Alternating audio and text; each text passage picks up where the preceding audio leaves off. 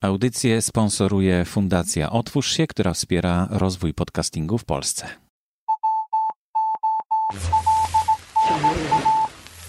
Wnet. Radio. Wolna antena.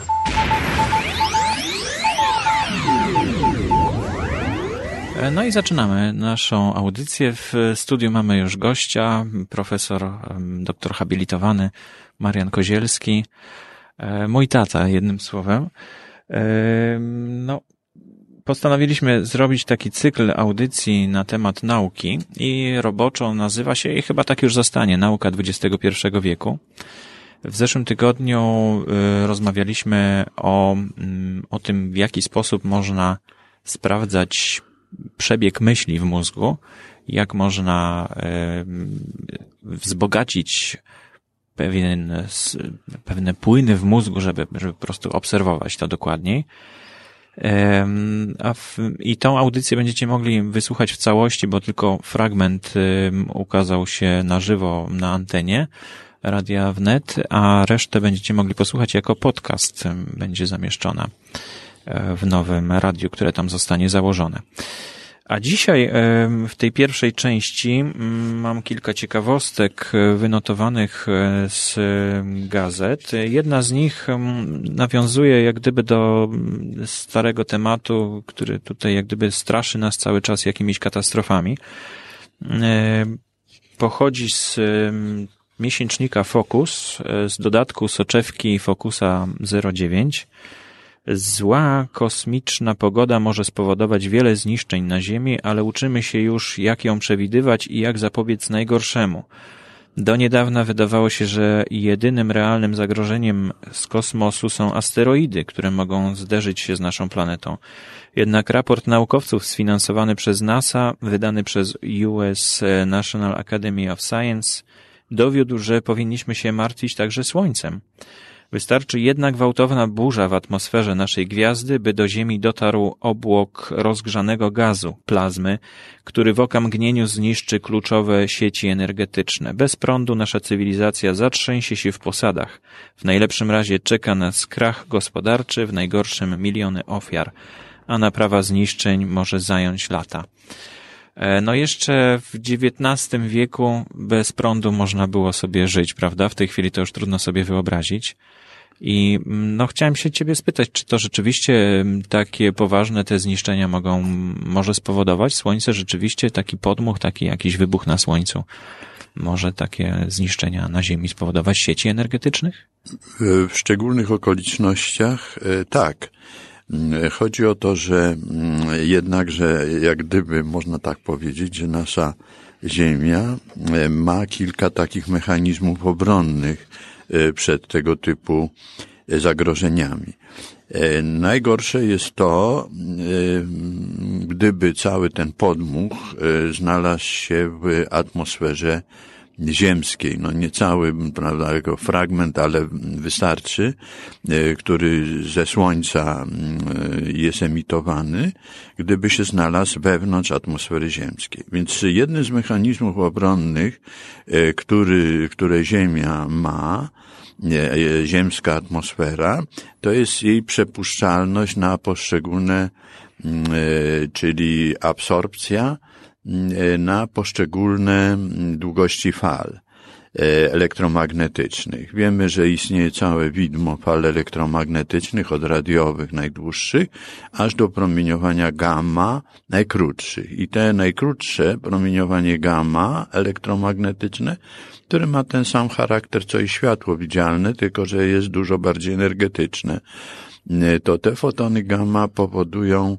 właśnie jonizację gazów w atmosferze ziemskiej. Przy dużej jonizacji może nastąpić do przebić e, wysokonapięciowych urządzeń, które mamy przy zasilaniu energetycznym i wtedy rzeczywiście mogą całe sieci energetyczne doznać, doznać awarii prawda? Innym mechanizmem, który chroni nas e, przed e, szczególnie przed cząstkami jonizującymi, ale nie tyle falami elektromagnetycznymi, bo ten mechanizm y, działa raczej na, znaczy nie raczej, ale przede wszystkim działa na cząsteczki, cząstki naładowane elektrycznie, czyli na przykład protony, neutrony, y, nawet całe jądra atomowe, które są emitowane ze Słońca. E, mianowicie chodzi o pole magnetyczne, pole magnetyczne ziemskie, które właśnie ma taką własność, jak każde pole magnetyczne, że odchyla ruch ładunków elektrycznych. Odchyla od normalnego, od swojego, powiedzmy, toru, mm -hmm. dlatego, że działa siła poprzeczna, e, prostopadła do prędkości e, tych cząstek naładowanych, jak i jednocześnie prostopadła do e, wektora e, pola magnetycznego e, indukcji pola magnetycznego B. No i chodzi o to, że właśnie one zbaczają z drogi, które normalnie by te ten strumień tych cząstek naładowanych bombardował naszą e, atmosferę, to dzięki polu magnetycznemu, mhm. które, ziemskiemu, które wykracza poza tą atmosferę, one, one powodują... Omijają, tak. Omijają, bo po, to pole magnetyczne Odpychane powoduje są. zakrzywienie torów e, tych cząstek i jak gdyby wprowadzenie tej tej lawiny e, cząstek, tej, tego strumienia cząstek na inną drogę niż one normalnie bez pola magnetycznego by leciały wprost na Ziemię. Więc no one tak, w ten ale... sposób mhm. omijają Ziemię. No ale w momencie, kiedy mówi się też o przebie przebiegunowaniu, czyli zamianie tak. bieguna północnego na południowy, prawda, to jakiś, w jakimś momencie byśmy byli bez tej ochrony, prawda? Tak, właśnie dlatego powiedziałem, że w szczególnych warunkach e, to może być bardzo tragiczne dla Ziemi Ziemi wtedy właśnie, kiedy na przykład zanika mm, pole magnetyczne, że podczas przebiegunowania ono e, zanika, prawda? No ale powiedzmy jeszcze, że to przebiegunowanie następuje co kilka milionów lat, zdaje się, tak? Tak, tak. I jest czymś naturalnym i jak gdyby nie grozi poza tym, o czym mówimy teraz, żadnymi innymi konsekwencjami chyba, czy grozi? No, e, przede wszystkim właśnie e, wpływa na ruch cząstek emitowanych no ze Słońca. Mhm. E, jednakże wiemy, że na Słońcu istnieją burze słoneczne i Słońce, mimo że wydaje się bardzo spokojne i stabilne, pracuje od miliardów lat, to jednak e, w tej samej mniej więcej, z tą samą mocą, E, to jest e, olbrzymi reaktor termojądrowy, który właśnie e, pracuje dosyć stabilnie. Ale od czasu do czasu są różne takie właśnie wybryki słońca na powierzchni, zostają wyrzucone duże ilości zjonizowanych, zjonizowanej materii, plazmy, która pod postacią takich olbrzymich wyrzutów właśnie ze słońca, to są tak zwane burze magnetyczne, E, wraca, dużo z nich na skutek pola grawitacyjnego e, tych gazów wraca z powrotem, natomiast e, duża część zostaje wyrzucona w przestrzeń kosmiczną i dociera śmiało nie tylko do Ziemi, ale i do innych planet naszego układu. I podczas takiej burzy, gdyby, jeżeli w tym czasie mhm. nastąpi powiedzmy jakieś zmniejszenie się, wyraźne zmniejszenie się pola magnetycznego ziemskiego, to może nastąpić właśnie tego typu mm, katastrofa, mm, nazwijmy to, ale nie tylko e, tego typu, że zaczniemy odczuwać brak prądu elektrycznego, ale również zwiększa to promieniowanie już, y, które wewnątrz atmosfery ziemskiej powstaje, promieniowanie szkodliwe, y, te, które jest jonizujące i które szkodliwe jest dla życia na naszej planecie. No tak. No ale to albo zdążymy się do tego przystosować, chociaż to chyba nie byłoby takie łatwe. Albo, y, no to zdarzy się za kilka tysięcy lat być może, prawda? Bo w, ży w życiu planety, w życiu Słońca kilka tysięcy lat, no to jest stryknięcie palcami. To jest kwestia natrafienia, prawda, synchronizacji tego y, takiej silnej burzy magnetycznej, silnej burzy e, na Słońcu e, z polem magnetycznym właśnie ziemskim, jej, y, z jego E, siłą, jego wielkością, mhm. powiedzmy w cudzysłowie siłą, natężeniem tego pola, czy indukcją pola magnetycznego ziemskiego, mówiąc ściślej. E, to jest jedna rzecz, a druga rzecz, nie należy zapominać, że również może to być e, działanie pozytywne dla życia na Ziemi, gdyż jest to motor jak gdyby ewolucji. Wprawdzie niektóre gatunki giną, prawda, e, bo większość tych zmian genetycznych, które są spowodowane promieniowaniem, są niekorzystne te zmiany dla organizmów, no i, i powstają błędy, prawda, i, i taki przystosowany. Mutacje, tak? Mutacje. Ale niektóre z nich, jeden może na milion powiedzmy, okaże się akurat korzystny. I, no są teorie, że to człowiek właśnie w wyniku takiej pozytywnej mutacji e, możliwe, się tak, to jest bardzo prawdopodobne. Tak.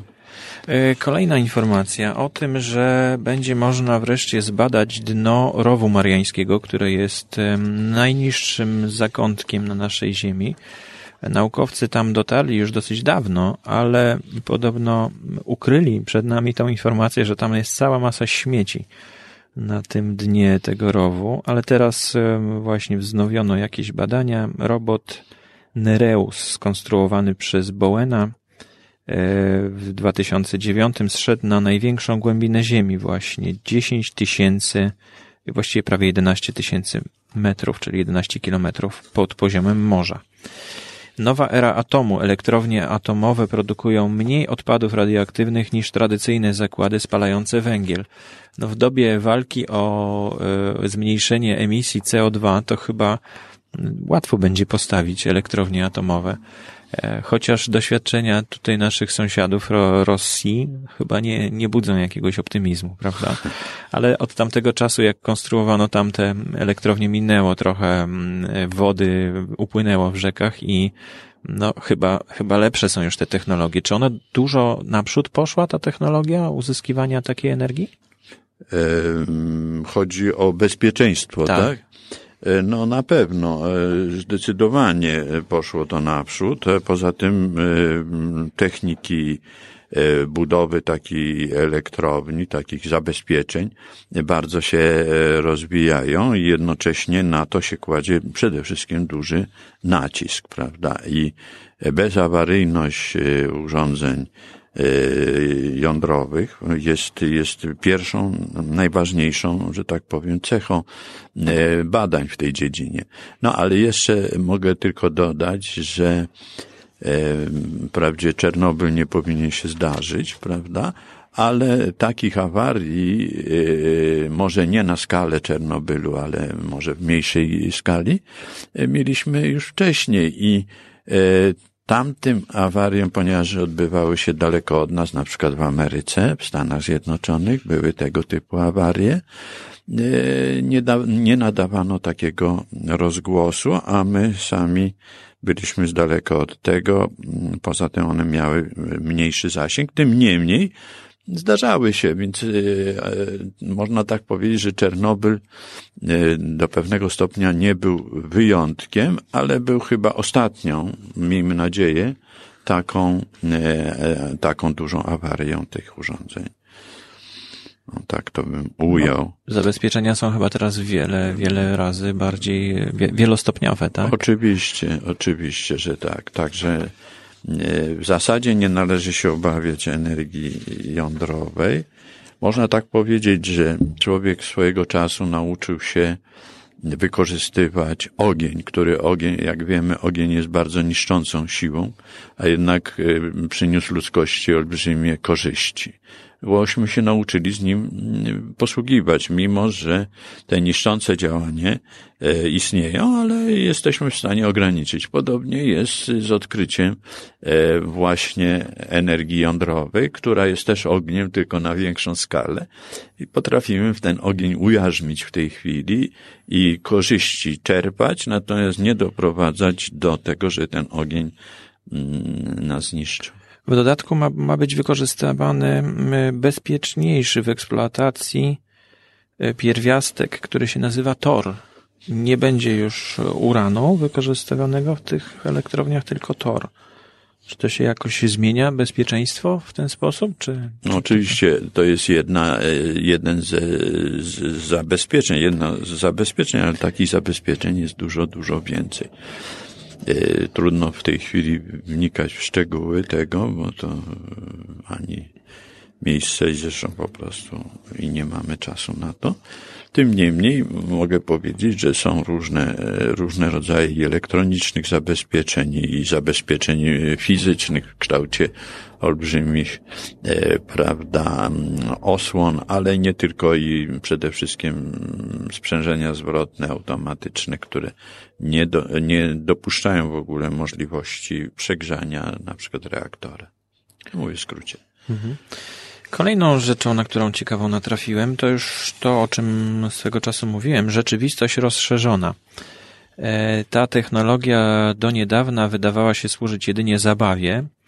E, rozszerzona rzeczywistość chodzi o to, że mm, po prostu oglądając e, świat, chodząc po ulicach, no widzimy budynek i nie bardzo wiemy, co w nim jest, a rozszerzona rzeczywistość to są po prostu okulary, które jak gdyby nakładamy, taka nakładka na tą rzeczywistość, która pomoże nam e, zobaczyć, co jest w środku w takim budynku, że na przykład tam w tej chwili jest e, jakaś fajna impreza, albo że w tym budynku znajduje się urząd i że telefon do niego jest już od razu podany i można zadzwonić, albo że budynek ma wysokość tam 150 metrów, E, no, albo że tam jest parking podziemny i stacja kolejowa, prawda? I, I taka strzałeczka się pojawi, jeśli chcemy iść właśnie do stacji kolejowej, o to idź tutaj, proszę, tam pomiędzy tymi ulicami. No to staje się coraz bardziej tutaj popularne. Rzeczywistość rozszerzona umożliwia mieszanie świata fizycznego z wirtualnym. E, nad wdrożeniem technologii pracują przede wszystkim producenci telefonów i operatorzy. Funkcjonują już systemy na przykład w Holandii, które pozwalają przy pomocy komórki orientować się w mieście, przy czym telefon nie wyświetla nam mapy, ale pokazuje dokładnie to, co widzimy przed sobą. Eee, właśnie, więc to taki, taka ciekawostka. I jeszcze jedną rzecz mam tutaj z, już z Focusa. E, o szukaniu piątego elementu, to może dzisiaj pominiemy, bo e, może następnym razem o tym porozmawiamy, bo jeszcze chciałem, żebyśmy zaczęli już temat, który będzie w drugiej części audycji, którą będziecie mogli już tylko pobrać sobie z internetu. E, dzisiaj to będzie prawie ciąg dalszy wcześniejszych naszych rozważań na temat myśli w mózgu. To bardzo proszę, opowiedz, bo ja już wspominałem o tym, że będziemy rozmawiać o tym, w jaki sposób można by było stworzyć protezę, która e, jak gdyby reaguje na nasze myśli. Prawda? Tak. No więc e, już notujemy pewien postęp e, w tej dziedzinie. Dotychczas te protezy były bardzo niedoskonałe, prawda? Ponieważ trzeba było jakoś znaczy one tylko zastępowały częściowo e, pracę normalnej ręki, na przykład proteza ręki. Obecnie jest możliwość sterowania po prostu naszą siłą woli w pewnym sensie. Znaczy, w gruncie rzeczy mechanizm polega na tym, że przy, jeżeli chcemy na przykład poruszać palcami, bo w mózgu, mimo obciętej ręki, e, pozostają całe ten odzwierciedlenie ręki, E, i zachowania się i procesów zachodzących, które powodują, że, że zginamy palce, że, że je prostujemy i tak dalej, e, to wszystko są, e, są sygnały z mózgu. Jeżeli ona, jeżeli ten sygnał jest świadomy, no to my chcemy zgiąć palec, prawda? I ten palec się zgina. Okay? Prawda? Tak, to jest. Ale to jest właśnie, to jest, to jest w Wtedy- granicach świadomości, czy nie? No, No właśnie, chwytamy oczywiście. jakiś przedmiot, No przecież y, wiadomo, że, że jeżeli chwytamy przedmiot, bo chcemy chwycić, chyba że chwytamy automatycznie, bo też tak bywa, że e, istnieje tak zwane e, znane zjawisko zombie się nazywa, że mm, jed, e, taki klasyczny przykład to jest ten, jeżeli już troszkę zbaczamy z tematu, ale e, wrócimy za chwilę do niego. Więc e, jeśli chodzi o zombie, jest to niezwykle ciekawa rzecz, która zachodzi w naszych, e, w naszych e, mózgach. E, Mianowicie e, my oprócz e, działań świadomych mamy całą szereg możliwości takich automatycznych, działań automatycznych, które e, nie wymagają i, i zwykle nie, nie zastanawiamy się nad tym. nie pochłaniają nas. Nie tak pochłania naszej tak świadomości. Zmiana biegów w samochodzie po jakimś czasie, prawda? Automatycznie, idziemy automatycznie, nie zastanawiamy się, że e, noga musi iść do tyłu, musi iść do przodu, czy e, ma wahadłowy ruch wykonać e, taka e, część No, nogi. to byłoby strasznie męczące, No i co to chodzi? tym kierować w ten sposób. To jest automatyzm, ale to jest jeden z prostszych mechanizmów, ale jest jeszcze bardziej skomplikowany.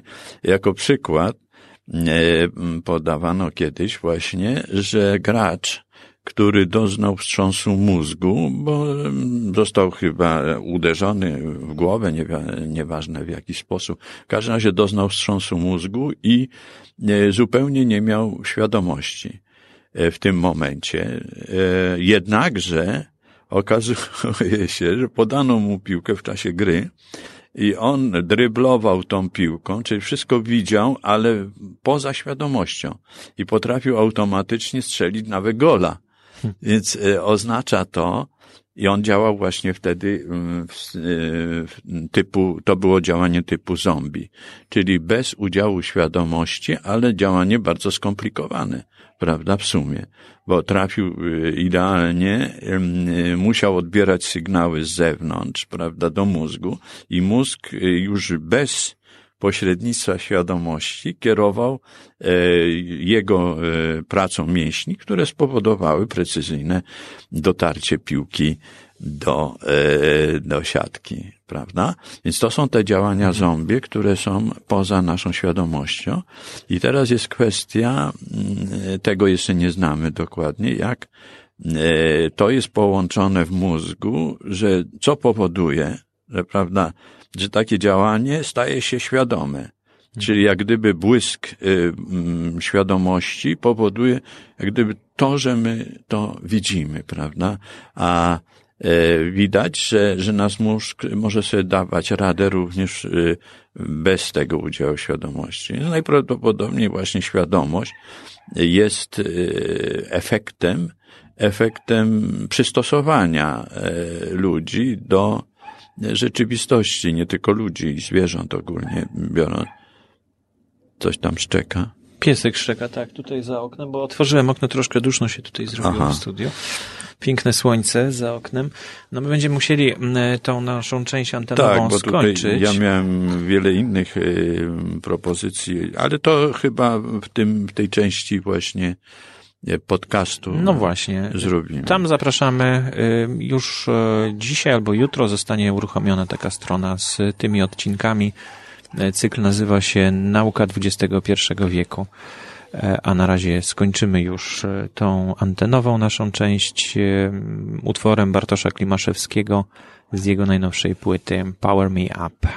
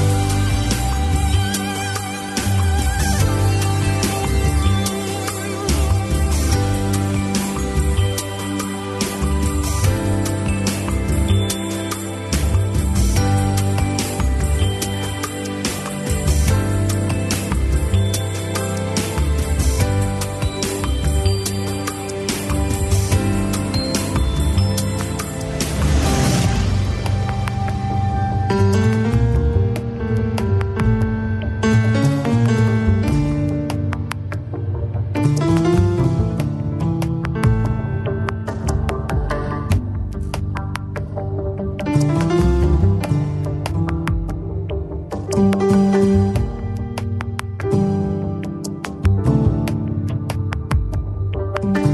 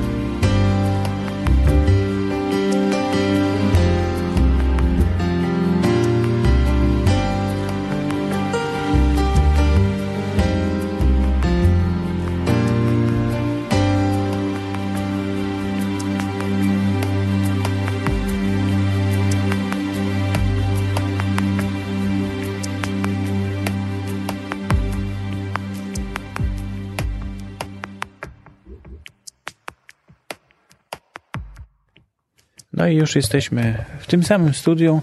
Kilka minut później e, zdążyłem kawę przygotować i coś do picia. I będziemy e, dalej omawiać już teraz bez takiego stresu, że szybko, szybko, bo zaraz się kończy czas antenowy.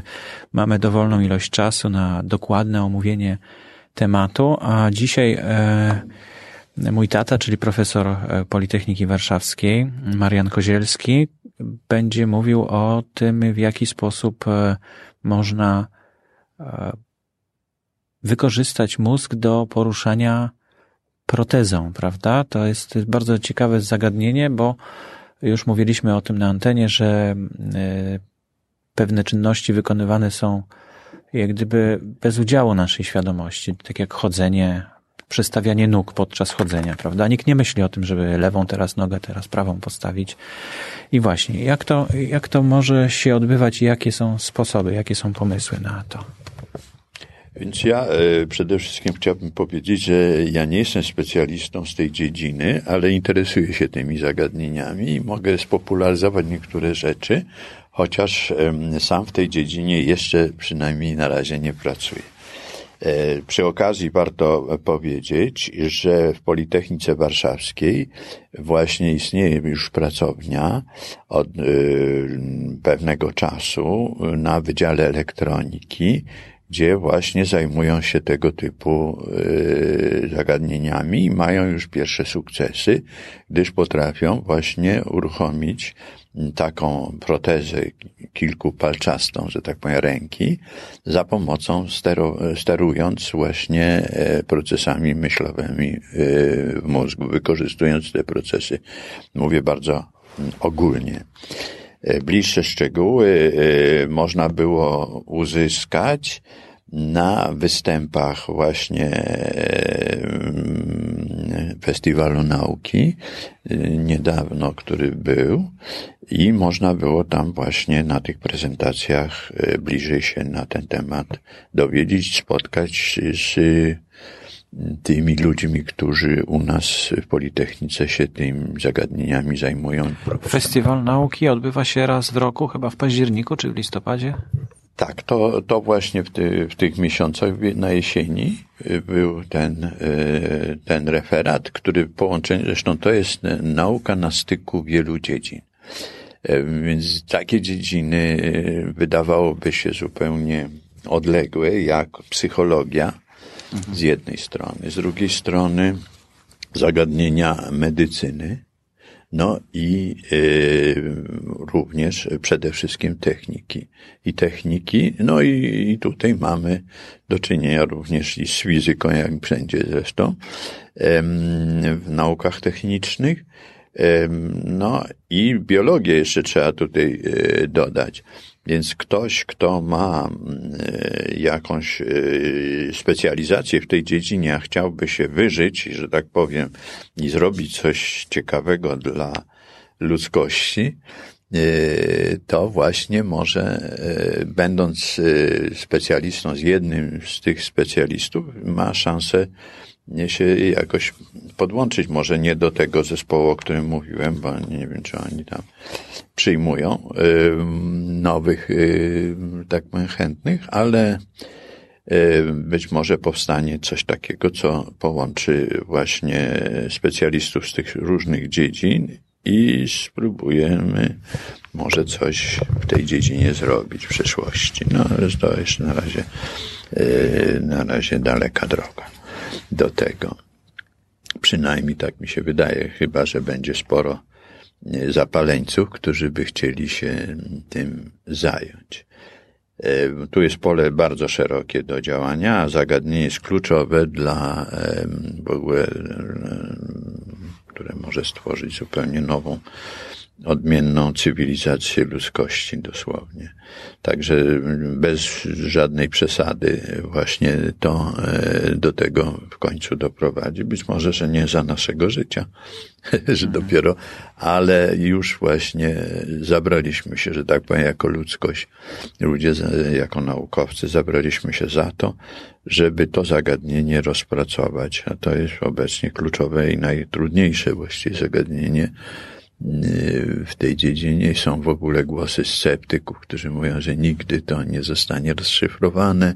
Tak swojego czasu też mówiono o różnych też zagadnieniach, że nigdy tego się nie zrobi, a okazało się, że, że jednak można było, że nigdy człowiek nie poleci w kosmos na przykład. Też były takie, e, takie sceptyczne e, zdania. Tak samo i teraz y, mamy głosy sceptyków, mówią, że ponieważ świadomość jest subiektywna, a badania nasze muszą z konieczności rzeczy być obiektywne, więc mamy tutaj coś w rodzaju sprzeczności i tą sprzeczność właśnie wyciągają y, przeciwnicy tego, że to się nie da y, rozszyfrować. Ale można tak odpowiedzieć na to, na to na ten problem, że owszem, e, świadomość jest subiektywna, ale istnieje obiektywnie. to znaczy, jeżeli e, fakt jest, nie ulega wątpliwości, że, że, że mamy tą świadomość, chociaż nawet jest trudna do zdefiniowania, ponieważ nie znamy mechanizmów tych, tej świadomości, tym niemniej e, samo zagadnienie jest, jest obiektywnie istniejące. O, Czyli jest to zagadnienie fizyczne w takim razie, bo właśnie fizyka zajmuje się zagadnieniami, które dają się badać. E, no, być może, że same e, szczegóły świadomości trzeba wyciągnąć jakieś, znaleźć tu jakiś, jakiś, jakiś sposób. Może właśnie trzeba pomysłu kogoś, e, młodego człowieka najczęściej właśnie, bo oni mają najwięcej, młodzi ludzie, najwięcej takich rewolucyjnych pomysłów, które pchają nieraz naukę na nowe tory, tak zresztą nieraz było w historii. Większość tych wielkich odkryć to właśnie należy do młodych ludzi. Także być może właśnie znajdą się tacy, teraz nawet na pewno znajdą się tacy, tylko czy to będzie u nas, czy gdzie indziej, to już jest inna sprawa. Prawda? Którzy w końcu przełamią tą, ten dylemat i, i, i to w sumie da się na pewno rozstrzygać. Póki co możemy wykorzystywać nawet już w tej chwili właśnie wykorzystywać możliwości subiektywnej naszej świadomości do obiektywnego, powiedzmy, poruszania protezą. Czyli możemy na przykład e, siłą woli, już są te urządzenia, właśnie mówiłem o tej pracowni, która E, pracuje w tej dziedzinie. I ona zresztą współpracuje z, e, z, e, z Akademią Medyczną i tam z innymi placówkami naukowymi. To znaczy, że można za pomocą właśnie e, ułatwić życie e, ludziom, to już jest jedna rzecz, prawda? Czyli widać, że to jest, chociaż jeszcze dokładnie nie rozumiemy i nie wiemy, na czym polega świadomość, prawda? Na co to jest takiego. Tym niemniej już potrafimy e, tworzyć urządzenia, które wykorzystują właśnie świadomość. To jest jedna rzecz.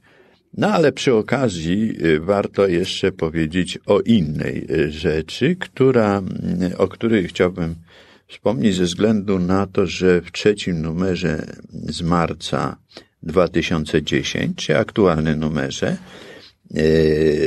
czasopisma XXI wiek, ukazał się artykuł pod tytułem Żonglerka szarymi komórkami.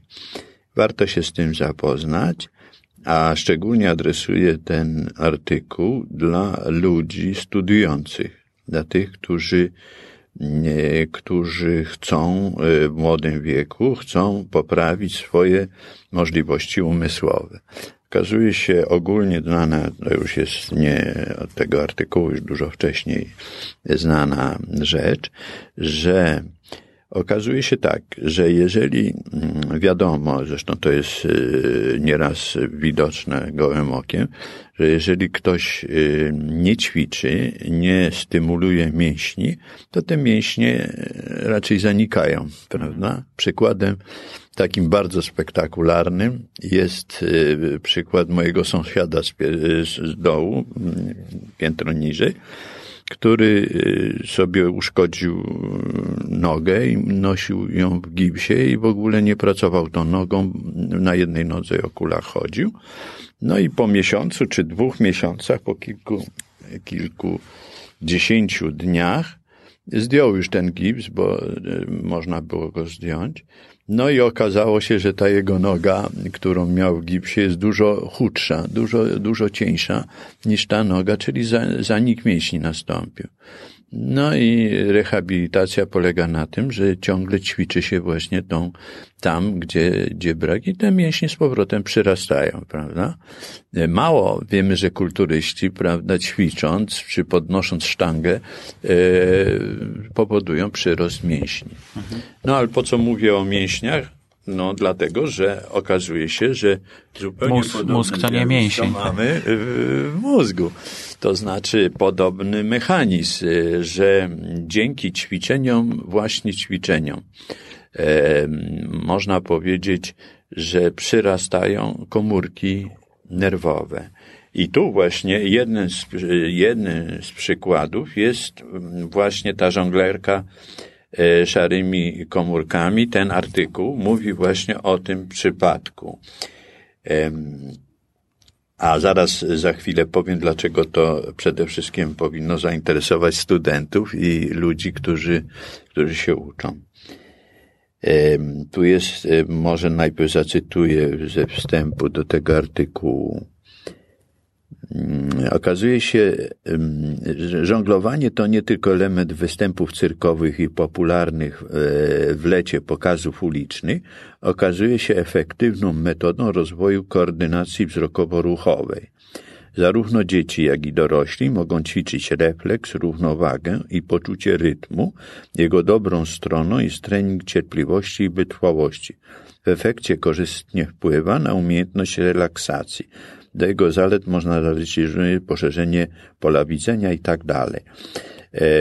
W każdym razie podczas żonglowania wzmacnia się motorykę całego ciała, pobudza serce i naczynia krwionośne. Ale tu jest również w tym artykule pokazane i udowodnione, że również właśnie w mózgu daje to możliwość przyrostu tkanki mózgowej. Jeden z rysunków tutaj, e, który korzysta już z rozświetlenia e, tych procesów e,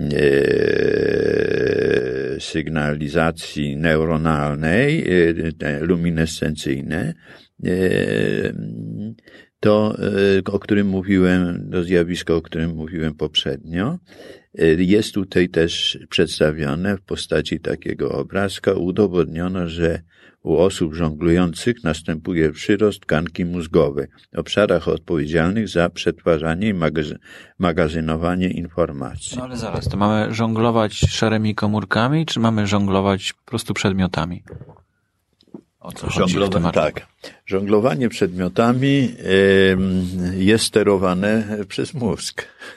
I w związku z tym używa się właśnie dużo pamięci i napięcia i uwagi i tak dalej, czyli mózg jest pobudzony do pracy. A jeżeli jest pobudzony... W dodatku to znaczy, e, synchronizuje lewą i prawą półkulę, prawda? No, no tak, więc cały, cały tam szereg e, skomplikowanych procesów występuje w mózgu w tym momencie, kiedy żonglujemy po prostu, żonglujemy piłeczkami czy czymś, prawda? To jest jeden z przykładów, oczywiście, ale dlaczego ja mówię, że to jest dla studentów ważne? dla ludzi ogólnie uczących się. No, wiadomo, że łatwiej nam przychodzi nauka, jeżeli mamy lepszy umysł, prawda? To jest banalne stwierdzenie. Jeżeli mamy duże, e, duży rozum, to możemy się łatwiej uczyć. E, dzień dobry. E, natomiast, natomiast jeżeli, jeżeli nie, właśnie, i dlatego E, nie powinniśmy unikać e, pracy myślowej, gdyż praca myślowa nie tylko, że e, pozwala nam zapoznać się z czymś, prawda, poznać coś, ale jednocześnie usprawnia nasz hardware, prawda? Nie tylko software w naszym e, umyśle, a i ten hardware, czyli powoduje, że nasz mózg fizycznie jest większy, po prostu ma więcej neuronów, jest bardziej skomplikowany, jest mądrzejszy po prostu człowiek. I dlatego po pierwsze łatwiej mu się uczyć, to jest jedna rzecz, a po drugie, e, po drugie, stwarza możliwości do tego. Więc nie, po, nie powinniśmy e, unikać ćwiczeń. E, ćwiczeń.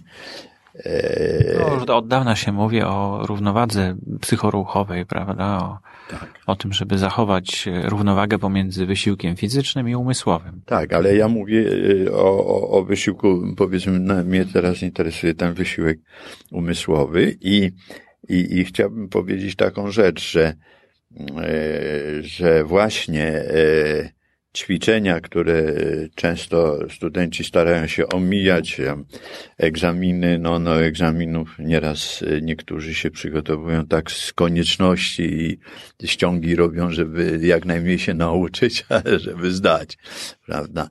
no to jest niewłaściwy kierunek, bo e, w ten sposób omijają swoje możliwości rozwoju samego siebie, prawda? No i, i przyrostu neuronów w mózgu przez to, więc nie powinno się, tak jak się nie unika ćwiczeń e, gimnastycznych, czy ćwiczeń dla wyrobieniu, wyrobienia wspaniałej sylwetki ciała, tak samo nie powinno się unikać ćwiczeń, które E, które prowadzą i studiów, e, znaczy pracy umysłowej ogólnie biorąc.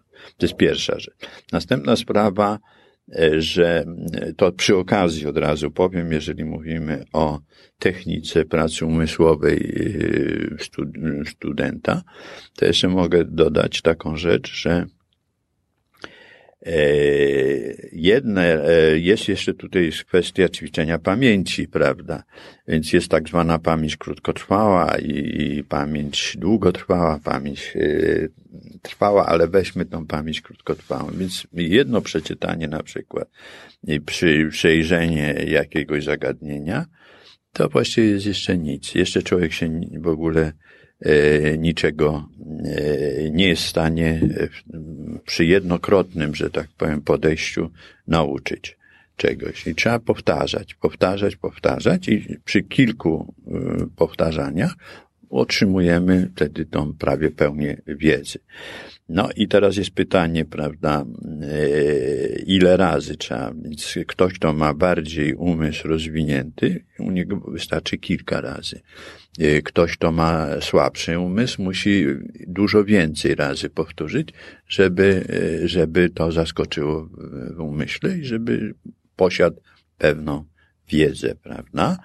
Y, można tak powiedzieć, że niemieckie przysłowie, które mówi einmal ist keinmal, czy jeden raz to oznacza nic, prawda? Jeżeli, jeżeli jeden raz się człowiek na przykład przygotowuje do czegoś, tylko przeczyta i idzie od razu na egzamin prawda?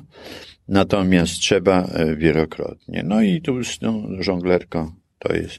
I to, ten temat właśnie chciałbym na, a szczegóły, prawda, odnośnie e, dowodów na to, że tak rzeczywiście jest, znajdziecie Państwo w, właśnie w czasopiśmie XXI wiek z, z marca 2010 E, na stronie 78.